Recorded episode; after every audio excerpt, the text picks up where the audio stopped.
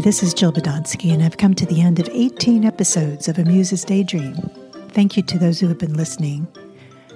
There will be more, but I'm taking a little break to start another podcast that's been going on the last five days, inspired by my book, The Awe-manac A Daily Dose of Wonder. The podcast, A Daily ish Dose of Wonder, is available on Spotify, Apple, and other podcast apps. Just look for The Awe-manac with a little dash after awe or Jill Badonsky. Just for fun, I'll be rerunning some of the favorites of a Muse's Daydream and adding a podcast where Christina Barcy of Be Bold Begin and I talk at length about how curiosity works in the creative process. This first rerun was the most downloaded of all the episodes Butterfly Thoughts. I've remastered it and added a few things because it was the first one I did and it was a little wobbly. So enjoy.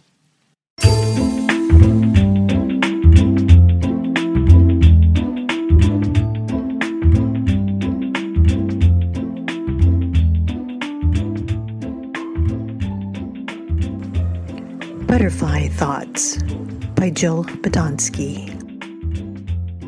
I heard that Shakespeare wrote King Lear during a pandemic. I should be able to write a one stanza poem. So I sat down to write and started with the sentence The world is sometimes a blank page upon which to. Then I got distracted. My thoughts took off like they were butterflies in flight. The nouns and the verbs and the occasional adjectives fluttered around the room in random, lazy loops and arcs and zags, like butterflies, erratically bobbing and weaving from thing to thing. Then my thoughts perched on the mantel over my fireplace, near the ocean scented candle.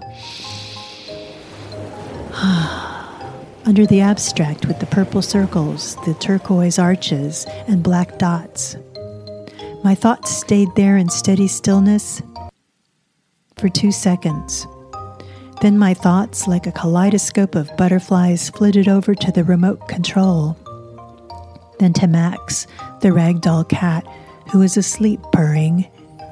Then to the window where my thoughts tried to get out and tried to get out and tried to get out into the sunshine. The window was closed. Then they gave up trying to get out and flitted over to the white sock I left on the floor and back to the window to try and get out. Then to the pear shaped lamp surrounding it in a wobbly, ceremoniously random dance like the lamp was a deity or something. Then to the philodendron that needed watering badly.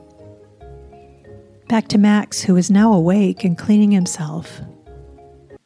Then my thoughts flitted to the open door, and out they went. They flitted high above the street and imagined the clouds were maps of countries not yet discovered. And then a crow ate one of my nouns. The rest of my thoughts did a few somersaults before they parachuted downward, slowly, gracefully and landed on my neighbor's head. He was out weeding. There I was thinking about my neighbor's head. It's where my thoughts were his shaggy brown hair, the drop of sweat trickling down his forehead. He saw me and said, What? Sensing my thoughts had landed on him. Um, I improvised, Can I borrow your mm, cape? I was trying to justify thoughts on his head with a logical response. My neighbor is one of those superheroes. He has a cape. Last time you wore my cape, you were reckless and ran into a flock of pelicans. I know, I understand. I'll be more careful this time, although flying at the speed of a bullet is certainly not an exact art. Yes, it is. And no, you can't borrow my cape which was okay because last time I borrowed it, I ran into a flock of pelicans and I was just trying to explain why I was looking at his head. Pelicans have large beaks. I walked back inside, and this time I flitted around the room, around the pear shaped lamp, over the remote control, which is not very interesting, toward the window, which I broke trying to get out. Trying to butterfly is not an exact art, I said out loud. Yes, it is, said my neighbor, who was looking through the broken window and then turned like a superhero would turn to go back to his weeding.